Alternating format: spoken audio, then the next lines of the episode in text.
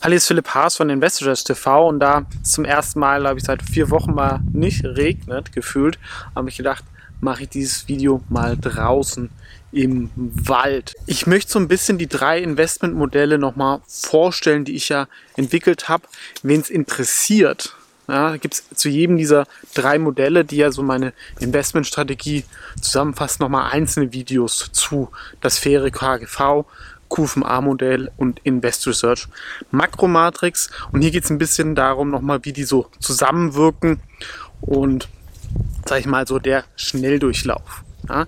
Das erste ist das faire KGV. Das mache ich schon seit vielen Jahren. Ja. Habe ich ja angefangen mit meinem Blog, glaube ich, 2013, 2014, danach Aktien zu bewerten. Mir ist nämlich aufgefallen, ich habe ja auch mit Value Investing oder traditionellem Value Investing angefangen und ähm, vor ganz vielen Jahren dann kauft mal die Aktien, die irgendwie günstig sind. Ja, aber wenn man da ein bisschen investiert, wird einem ähm, immer mehr bewusst, dass halt viele Aktien zu Recht günstig sind.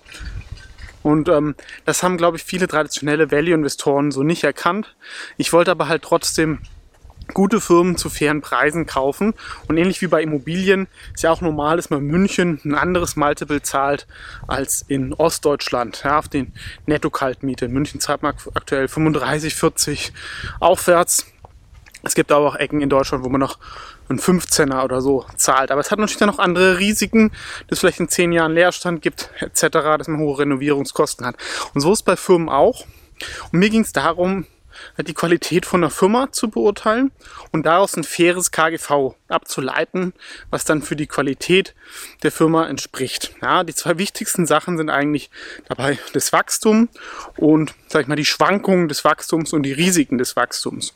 Und mir ist auch, sag ich mal, aus eigener Erfahrung immer bewusst geworden, dass auch ganz wichtig ist, ähm, die Softfaktoren von der Firma. Jemand, der vielleicht auch schon in verschiedenen Firmen gearbeitet hat, wird auch merken, auch wenn die Firmen vielleicht was ähnliches machen, es ist einfach entscheidend, welche Mitarbeiter man hat und wie die motiviert sind. Und dieses faire KGV hat vier mal vier Faktoren, die ich von eins bis zehn bewerte. Das erste wären eher die Unternehmensfaktoren. Dazu gehört die Produktqualität, das kann man oft ja auch als Konsument gut beurteilen. Das Geschäftsmodell, das ist natürlich besser, wenn es nicht zyklisch ist, sondern so ein Abo-Modell, ähm, die Marke und ob es einen sogenannten Wettbewerbsvorteil gibt. Das heißt, ob andere Firmen da leicht ähm, reingehen können in diesen Markt oder ob es halt solche Hürden gibt, dass das nicht so geht. Das zweite wären die Marktfaktoren. Das ist erstmal die Marktgröße das Markt Marktwachstum, dann ob der Markt zyklisch ist oder von staatlicher Stelle viel reguliert wird, das wäre dann eher schlecht. Auch das Zyklische wäre schlecht. Und es wird jetzt auch die Wettbewerbsintensivität. Ne? Wenn ich jetzt zum Beispiel 50 Prozent des Markts dominiere, die anderen eigentlich nicht wirklich Wettbewerb machen wollen, wäre sowas dann gut. Das sind eher so die stationären Faktoren. Das dritte wären dann die Soft-Faktoren. Qualität des Management, langfristige Strategie, Unternehmenskultur und auch, ob es ähm, eher unternehmerisch ist oder ob ESG ähm, die Firma geführt wird. Das sind nicht nur Umweltfaktoren, sondern halt auch Corporate Governance etc. Auch von 1 bis 10. Aber das ist schon auch schon ein bisschen subjektiver. Aber da gibt es auch Quellen wie zum Beispiel Glassdoor, Kununu, man kann sich Berichte von Mitarbeitern durchlesen. Man kann oft auch YouTube-Interviews von dem CEO lesen etc. Man kann schauen, ähm, ob das Management Anteile hält, ob es Gründer ist, ob sie verkauft haben, gekauft haben, solche Faktoren. Und das vierte wäre dann eher so der Reality-Check, so die Finanzzahlen. Ähm, das Wachstum vom Umsatz, Wachstum vom Gewinn. Ähm, das wäre natürlich besser, wenn es überproportional wäre. Die Margen und auch die Bilanzstärke. Und wenn man das alles von 1 bis 10 bewertet, dann kommt halt am Schluss, sag ich mal, ein Score raus, sagen wir zum Beispiel 8 und 8 wäre das faire KGV 20 und ab 8 wäre es auch ein Qualitätsunternehmen. Ähm, ab 7 wäre es ein überdurchschnittliches Unternehmen und ab 9 ein Weltklasseunternehmen.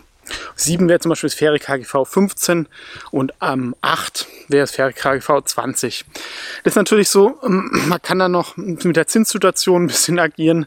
Ähm, das ist aber eher, sage ich mal, so im eingeschwungenen Zustand wo ich mich noch wohlfühle. Aktuell kann man das vielleicht auch noch ein bisschen hochnehmen. Ähm, wie gesagt, dieses Modell ist natürlich auch nicht perfekt, ja? aber es hat mir in den vielen Jahren viel geholfen ähm, und hilft einem auch, die Stärken und Schwächen eines Unternehmens jeweils ähm, zu finden. Und oft stimmt es auch erstaunlich gut am Markt, dass man die Firma dann zu dem ungefähren Bewertung am Markt kaufen kann. Jetzt in dem Beispiel, wenn die Bewertung 8,0 ist und ich die Firma zum 16er KGV kaufen kann, dann wäre sie ein Kauf. So, jetzt haben wir ein Modell, wo ich sagen kann, Firma ist bewertet oder unterbewertet und Firma ist gut oder schlecht. Da haben wir jetzt aber noch kein Portfolio. Und als ich dann auch professioneller Portfolio gemanagt habe, als Wikifolio und Fondsmanager, habe ich das dann noch durch das QFMA-Modell erweitert. Das steht für Qualität, Fundamental, Momentum und Alpha-Idee und widmet sich vor allem der Gewichtung der Aktien. Denn mir ist auch aufgefallen, Darüber wird oft wenig geredet, wie man eine Position denn eigentlich gewichtet. Gerade im normalen Fonds ist oft die größte Position 2-3 Prozent, was eigentlich nicht viel ist und was es halt auch schwer macht, den Markt zu schlagen, wenn ich zum Beispiel 80 Aktien 1,2 ah, Prozent drin habe, vor allem wenn ich dann auch immer noch viele drin habe wegen der Benchmark. Ja, Qualität wäre die erste Stufe. Da muss das faire KGV nicht erfüllt sein. Dann kann die Firma, muss einfach nur gut sein, kann mit einem halben Prozent oder 0,3 Prozent im Portfolio sein. Ja, das ist nämlich so eine Art Beobachtungsposition. Ähm, Märkte sind ja schon relativ effizient. Aber wenn da mal was anbrennt, ist auch nicht so schlimm. Ja, wenn von 0,3, selbst wenn es minus 30 Prozent die Aktie gehen würde, wäre das dann 0,2, das wäre 0,1 Prozent Verlust. Das ist, denke ich, verkraftbar und oft hat man dann eine gute Einstiegschance. Ja, das sind so Aktien, wo es mir eigentlich ein bisschen egal ist, wie es sich entwickelt. Wenn es steigt, ja, ist gut und wenn es fällt, vielleicht gibt es dann eine tolle Einstiegschance, es höher zu gewichten. Ja, und das ist die zweite Stufe, wenn dann die Fundamentalstufe. Da soll die Aktie mit 1% gewichtet werden. Da soll dann das faire KGV, wie vorher beschrieben, ähm, erfüllt sein. Oder bei Wachstumsaktien auch das faire KUV, also Kursumsatzverhältnis, weil viele Firmen man halt noch nicht wachstumstechnisch greifen kann, wenn die halt immer nur investieren. Ähm, aber zum Beispiel sehr günstig vom Umsatz sind im Verhältnis, kann es trotzdem attraktiv sein. Ähm, die dritte Stufe wäre dann die Momentumstufe, da sollte das langfristige Momentum der Aktie positiv sein. Das funktioniert vor allem auch gut als Risikomechanismus, zum Beispiel in der Corona-Krise. Da ist das Momentum bei vielen Aktien negativ geworden und da habe ich automatisch dann Cash aufgebaut, weil die ähm, Gewichtung von 2% oder 4% auf 1% zurückgegangen sind. Und die Königsdisziplin, wo idealerweise alles erfüllt ist, wäre dann eine Kernposition. Ich nenne es Alpha-Idee. Ähm, das wäre dann mit 4 oder 5 Prozent gewichtet, kann aber bei Gewinnen dann bis 10 Prozent oder mehr ähm, hochgehen. Ähm, und das ist was, wenn ich glaube, ich habe was im Markt erkannt, was der breite Markt noch nicht so erkannt hat. Der da auch nicht immer richtig liegen, aber wenn ich falsch liege, ist es noch nicht im Kurs drin, dann ist es noch nicht so schlimm. Und wenn ich richtig liege, dann äh, tut man halt wirklich Alpha generieren. Denn ähm, richtig, richtig guten Investments sind ja die, die äh, richtig gut sind, aber anfangs auch nicht klar war, dass es richtig gute sind, weil sonst wäre ja jeder drin gewesen. Ähm, das letzte Beispiel, was da ähm, gut funktioniert hat, war die Lang- und Schwarz AG, wo ich gesagt habe, wenn die Leute viel mit privaten Aktien handeln, ähm, dann wird die Aktie davon stark profitieren, auch über Trade Republic und Wikifolio. Und die kenne ich ja sehr, sehr gut. Ich habe über YouTube gesehen, die Leute eröffnen viele Accounts, das Interesse geht hoch. Da hatte ich, würde ich sagen, einen gewissen Informationenvorteil. Das ist eine Branche, die ich mich gut ausgekannt habe. Anderes Beispiel wäre die Match Group. Ich habe ähm, mal bei Holzbringt äh, digital gearbeitet, zu denen halt Parship gehört. Da wusste ich, es wird da sehr, sehr viel Geld normalerweise für Marketing ausgegeben bei Dating. Tinder ist riesig groß geworden ohne Marketing und mir war klar, dass man das irgendwie monetarisieren kann und es ein Produkt ist, was einfach auch natürlicher ist im Dating-Segment. Da hat aber der Markt gesagt, damit kann man Geld verdienen, sie kannibalisieren nur ihr bestehendes Geschäft. Manchmal kann so eine Alpha-Idee auch im Large-Cap-Bereich sein, wie zum Beispiel vor einigen Jahren bei Apple da war Apple, glaube ich, beim 15 oder 14er KGV, der S&P 500 bei 18. Und für mich war klar, dass es ein überdurchschnittliches Unternehmen ist, was aber unterdurchschnittlich gerade am Markt bewertet worden ist. Warum? Weil viele Leute haben gesagt, es ist eine One-Product-Company, die haben nur das iPhone ähm, ist ähnlich wie bei Nokia. Ähm, Samsung ist technisch besser. Leute haben, glaube ich, unterschätzt, dass es halt ein Ökosystem ist und eine extrem starke Marke. Und ich hatte damals noch nicht mal ein iPhone. Aber wenn man einmal eins hat, wechselt man normal nicht, weil man einfach in diesem ganzen Ökosystem so drin gefangen ist. Und klar, es ist teurer, aber es funktioniert halt auch gut. Ja? Und dann haben wir diese vier Stufen und dadurch gibt sich dann dieses Portfolio nach dem QFMA-Modell. Ah, und das so manage ich ja auch mein Wikifolio Nebenwert Europa und auch Venture Capital Strategies und vor allem auch mein Hauptdepot, ähm, was ich ja auch bald noch in einem Fonds umsetzen möchte. Wen es interessiert, dazu investieren, dann auch gerne meiner Newsletter beitreten. Da werde ich dann auch zu Updates mal was schreiben, ähm, wie das ausschaut. So, und das letzte Modell und das jüngste ist die Investor Search Makro Matrix. Das ist eher so ein Reality-Check, das ich mir anschaue ähm, wie gesund ist der Markt, wie groß ist die Gefahr eines Crash und wie soll ich auch meine Assets in die verschiedenen Länder gewichten. Ja? Für mich gibt es fünf große geografische Zonen, wo Gelder hin und zurückfließen am Markt. Das eine wäre die USA, dann Europa, dann China, dann andere Industrieländer, vor allem Japan, aber auch Korea, Taiwan, Australien, Kanada. Ich nenne so die Diversifizierungsländer. Und das fünfte dann noch Schwellenländer wie Indien, Brasilien und auch Russland. Ja. Und da habe ich so eine normale Verteilung und dann gibt es für mich fünf Quellen, wie man Märkte beurteilt. Einerseits auch wieder die Bewertung und auch zweite wieder das Momentum. Das dritte auch, wie ist die Realwirtschaft? Ja, wie sind da die Frühwarnindikatoren? Und auch wie entwickelt sich die Wirtschaft überhaupt. Das vierte ist, ähm, wie ist die Zinssituation. Wenn die Zinsen niedrig sind und weiter niedriger werden, ist es sehr positiv. Wenn sie hoch sind, weiter steigen, sehr negativ. Und das fünfte nenne ich so Marktsentiment. Ja. Manchmal ist es ja so, dass der Markt gewisse Risiken komplett ignoriert und irgendwann werden sie wieder eingepreist oder umgekehrt, wie mit Corona. Das wurde erst ignoriert. Man hat gedacht, ja, ja, wird schon.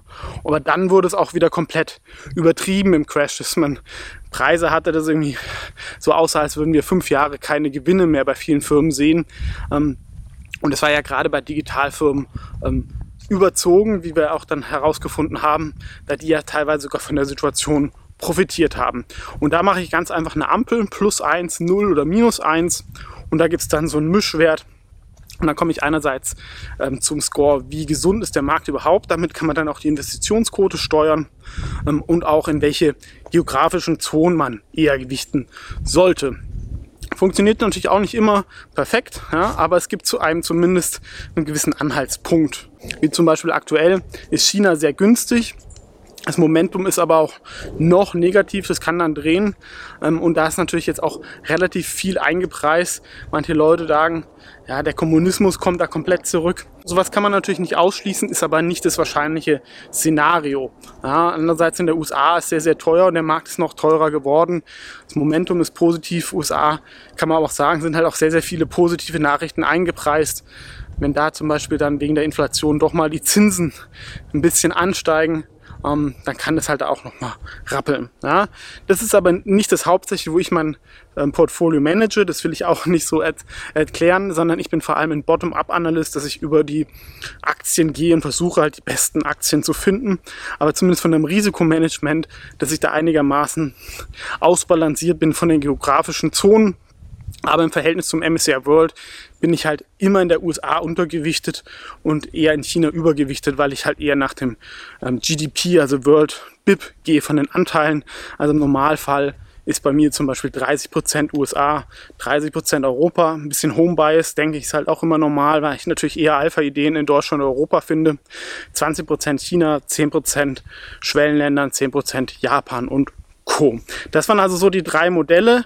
Nochmal das eine, das faire KGV, das ähm, bestimmt, sag ich mal, das Anlageuniversum ähm, und sagt halt, ob eine Aktie überbewertet ist oder unterbewertet. Das QFMA-Modell steuert das Portfolio nach Risiken und nach Gewichtung. Und das dritte ist eher so eine rote Flagge, dass ich schauen will, wo in welche Länder gehe ich eher rein und sollte ich eher vorsichtig sein oder vielleicht auch eher komplett immer voll investiert. Im Normalfall bin ich schon voll investiert oder fast voll, aber da kann ich halt dann auch mal was rausnehmen. Das ist so ein bisschen so die Quintessenz zusammengefasst. Gibt es auch noch in meinem Buch erklärt, die Kunst des Investieren, was auch im Beck Verlag ab 16. September äh, verfügbar ist. Und genau, würde mich auch freuen, wenn es einer kauft. Ansonsten natürlich meine Newsletter, wo ihr immer up to date bleibt und natürlich diesem Kanal beitreten, wo ich diese Ideen äh, präsentiere, die ähm, nach dem fairen KGV bewertet werden und meine Produkte meistens nach dem QFMA-Modell, zumindest die aktiven, gemanagt werden. Vielen Dank fürs Zuschauen und bis zum nächsten Mal.